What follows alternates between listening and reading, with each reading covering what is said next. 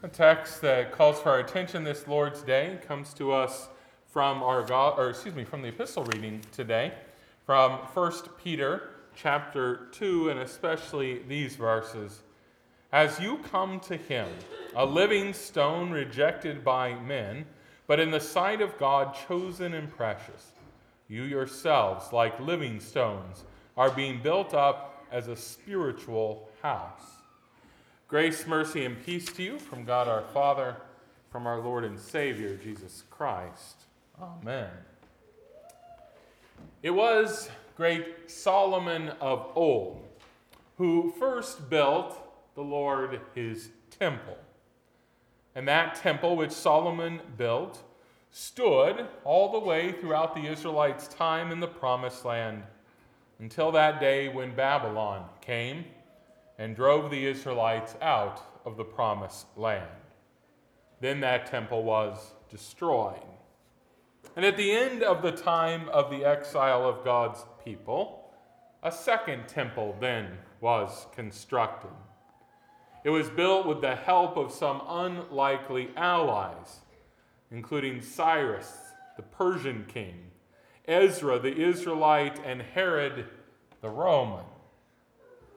That temple stood for many years also, including the time when Jesus walked upon the earth and inside that temple.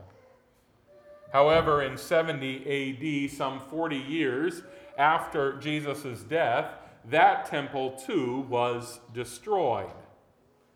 For the last 2,000 years or so, there has not been a temple in Jerusalem. And you might think that after so long, we might have got to a point where everyone had resigned themselves to the fact that there would never be a temple in Jerusalem again. But it is not so. You see, there is a group called the Temple Mount Faithful, and they believe that there will be a temple. And not only do they believe there will be, they are working towards it. In fact, they have readied the cornerstone for the new temple they hope to lay in Jerusalem.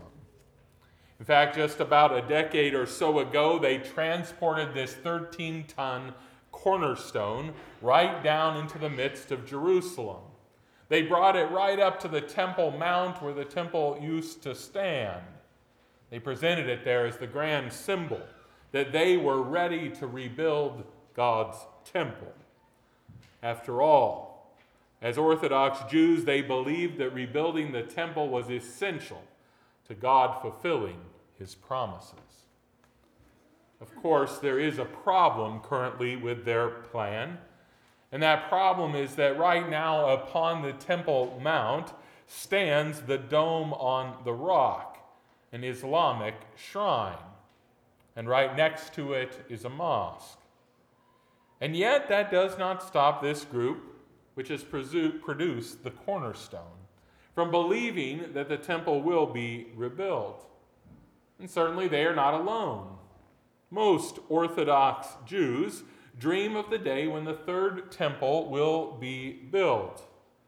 In fact, I read one news article this week that said just after the recent elections, a prominent group of rabbis actually wrote a letter to President Donald Trump asking him to help rebuild the temple in Jerusalem, since he has said that he believes that Jerusalem should be under Israeli control. But it's not just Jewish people who are looking for the rebuilding of the temple. Sadly, many Christians have bought into a false view of the end times, which teaches that the temple must be rebuilt before Christ can return. Therefore, they often send great sums of money and offer prayers that the third temple might be rebuilt. Yes, the building of this third temple is serious business for many people. But there is a problem with all of those plans. There is a problem with the idea of rebuilding a third temple in Jerusalem upon a literal stone. And that problem is that it rejects God's own revelation of his plans for the third temple. You see, God Himself has already chosen the cornerstone for that new temple, and it is not a literal stone at all. No, only this cornerstone that He has chosen can bear the weight of the structure that God desires to build for Him and His people. No literal stone, no matter its weight or size, is able to hold up the temple that God is building. For this temple will be the place that God's people will forevermore offer their spiritual sacrifices of praise and thanksgiving to Him. You know, in English, the words stone and sun share three of their letters, and they're even in the same order as you look at it. In the Hebrew language, the two words are even closer, off by only one letter. But neither of those languages can draw those words as close as the Apostle Peter does, inspired by the Holy Spirit.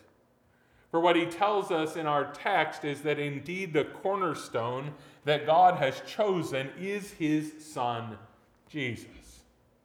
He is the cornerstone. He is the one in whom God has placed trust to hold up all of his church. Yes, he is the only stone that is precious enough in God's sight for such an important place. Upon him alone can the third temple be built. Oh, yes, on Good Friday, they sought to tear him down. But on three days later, he rose and rebuilt the temple just as he had prophesied when he said, Tear down this temple, and I will rebuild it in three days. But God's design for his temple is not only about the cornerstone. No, not only has he chosen the cornerstone, Jesus, but he has chosen each and every other stone that will be in that building as well. God, in His mercy, has chosen each of us to be a part of this building. As Peter said, we are spiritual stones that He has laid upon the cornerstone, Jesus. And when God looks and sees His Son as the cornerstone and His people as the living stones on top of that stone, He sees that third temple just as He has always desired. For you see, the new temple, the third temple, is the thing that we call the holy Christian church. It is that place where God's Spirit dwells. It's not a building located in Jerusalem, but is found wherever God's chosen people gather upon Jesus. It is just as Jesus had told the Samaritan woman at the well on that fateful day. He had told her that there was a time coming when people would no longer worship on Mount Zion as the Jews had done, neither would they worship on Mount Gerizim as the, as the Samaritans had done. Instead, they would worship wherever two or three of those little living stones were placed upon the cornerstone Jesus. There they would worship in spirit and in truth. We are that temple by God's grace by his mercy. We gather here week after week to offer spiritual sacrifices to God. And then, after we have received his mercy, we scatter into the world to speak to the world about how perfect and square that cornerstone underneath us is truly. We proclaim how he, through his death and resurrection, has called us out of darkness and into his marvelous light we are reminded that we are a chosen race, a royal priesthood, a holy nation, a people of God's own possession. And none of this have we earned or deserved. No, it is simply ours because of God's abundant mercy. Sadly, there are many in our world who stumble over the cornerstone, Jesus, who will not receive him or build upon him.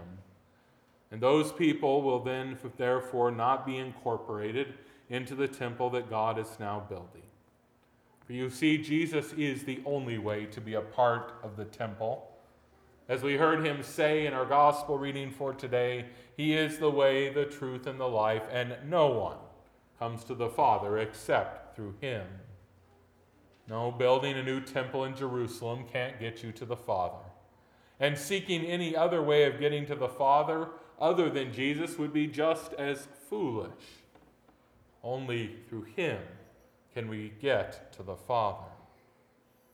But the question for us is this Do we take seriously the fact that we, the church, are the new temple of God?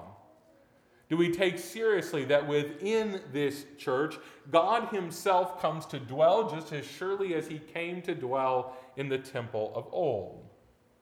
Do we therefore offer forth from a sincere heart offerings of thanksgiving and praise? Do we realize that as kingly priests, God has given us that task of getting the gospel message out into all the world? Do we take seriously that He wishes to use our lips to tell of the glorious ways in which He brings people out of darkness and into light? Well, we should take all of this seriously. After all, God warns us with these words in the book of 1 Corinthians Do you not know that you are God's temple and that God's Spirit dwells in you? If anyone destroys God's temple, God will destroy him. For God's temple is holy, and you are that temple. Yes, the holy Christian church is the third temple. And that means that those of us that are a part of it must try to care for this temple in every way we know how. We cannot allow the temple to fall into disrepair through quarrels or through apathy among the stones of the wall. We cannot come here and simply utter vain words that we really do not mean, supposing that those words will somehow be accepted as sacrifices that are pleasing to our God.